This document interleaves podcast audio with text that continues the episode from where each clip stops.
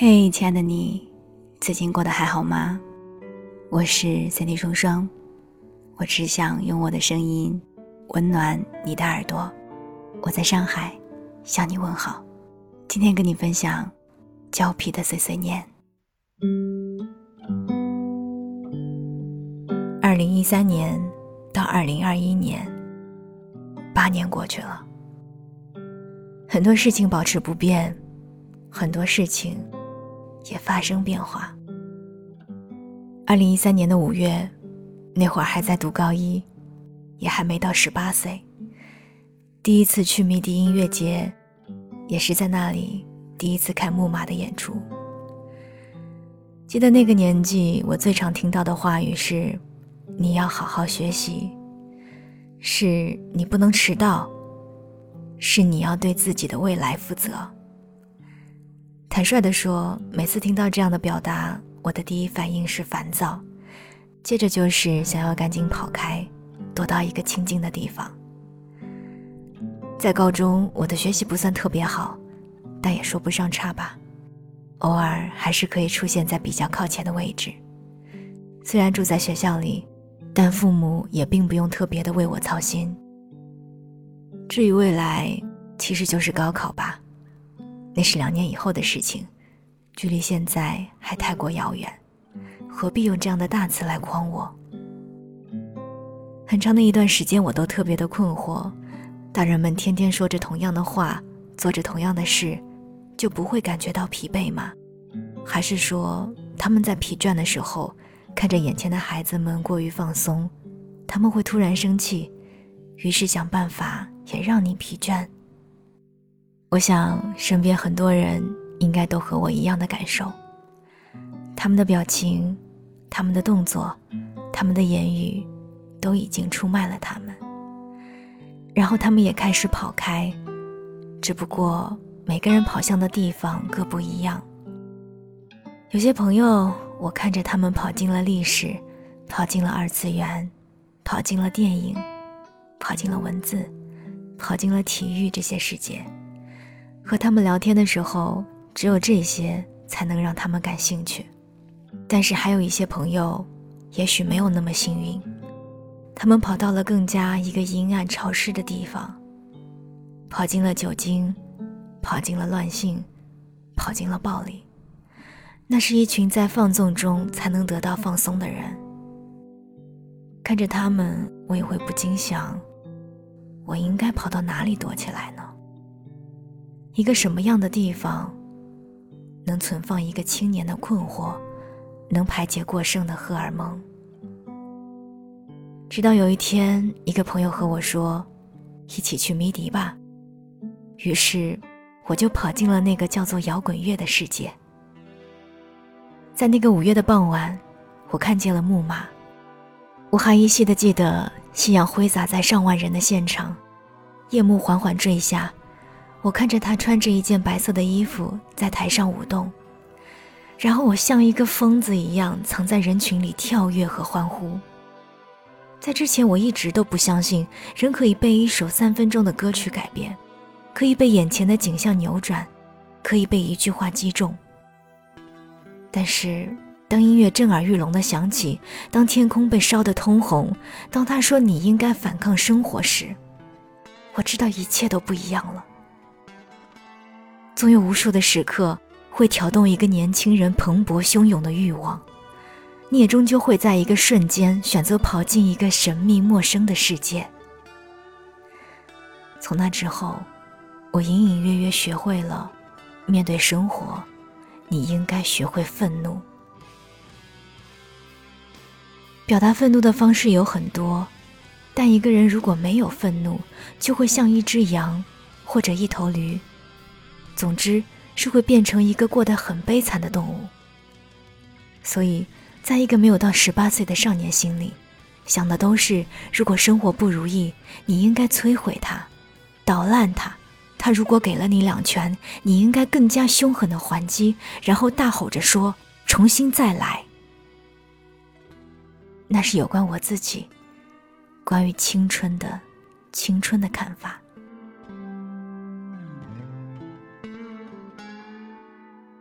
二零一六年的十一月，那会儿我已经大二，去看木马的专场。上了大学，突然多出来很多时间，有空的时候，除了运动、聚会、闲逛，就会在图书馆或者其他的地方看书、听音乐。几年过去，我虽然还是一个懵懂的青年，但也不能说没有一点点成长。摇滚乐教会了我很多事情。自由表达心中的想法，但同时也关注一些更为宏大的叙事。我不再满足于单纯的听音乐，开始尝试着去了解一种音乐的发展历程，它承载的社会功能，它曾经在历史中发生过什么样的故事。于是我看一些纪录片，看一些摇滚乐史，听了更多国内国外的乐队。我同样隐隐约约觉得，我们活在一个时代。而音乐和文字会反映时代的性格，也体现出每个人不同的品味和精神。但是，如果你认真的问，你能找到自己的坐标吗？或者说，你真的有发现自己的使命吗？相信很多人根本什么都回答不出来。我也一样。很长的时间，我已经不是愤怒，只是迷茫。像所有忧伤的年轻人一样，整天关心一些宏大的，但却可能是毫无意义的事情。那种抽象的情感会给人一种自己非常伟大的想象，从而缺少了具体的行动。然后你就一直思考，一直思考，到底是为什么？当然，以我自己如此有限的智商，如此匮乏的经历，如此拙劣的讨论，肯定是找不到任何答案。索性，就继续去听音乐、看演出吧。十一月，在深圳算是一个不冷不热的时候。之前看到木马要演出，赶紧买了张票。但相比于那天晚上的现场，更加印刻在我脑海里的却是这样的一个场景：在后场排队的时候，一个父亲正在和女儿视频，女儿奶声奶气地问。爸爸，你去哪里了？什么时候回来呀？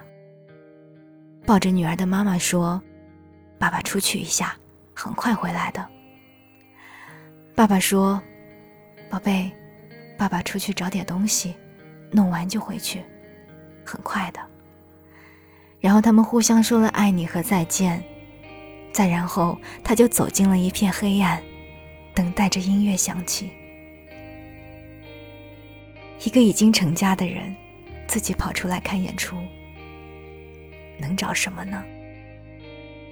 也许他曾经也是一个愤怒的年轻人，忧伤的年轻人，迷茫的年轻人吧。那天的演出完之后，我在校园里一个人走了很久很久，然后我找到一块草坪，坐下来，打开了木马的专辑，一遍。一遍一遍听了一夜。曾经的少年依然在身旁远处的笛声多么悠扬。天快要亮的时候我不想让其他上课的同学看到我精神恍惚的样子轻手轻脚的回到宿舍躺在床上。也不知道是在放空还是已经沉沉睡去。我只知道，当自己睁眼醒来的时候，脸上挂满了泪痕。你不知道悲伤从何而来，也不知道恐惧从何而生。你只是真的不明白世界的规律，更不知道自己真正的未来。那是关于青春的一个剪影。二零二一年九月。毕业两年，从深圳跑到上海工作之后，在另一座城市又去看木马的演出。下班之后，赶紧收拾完东西，随便吃了口饭，就赶到现场，和之前一样，摇摇晃晃。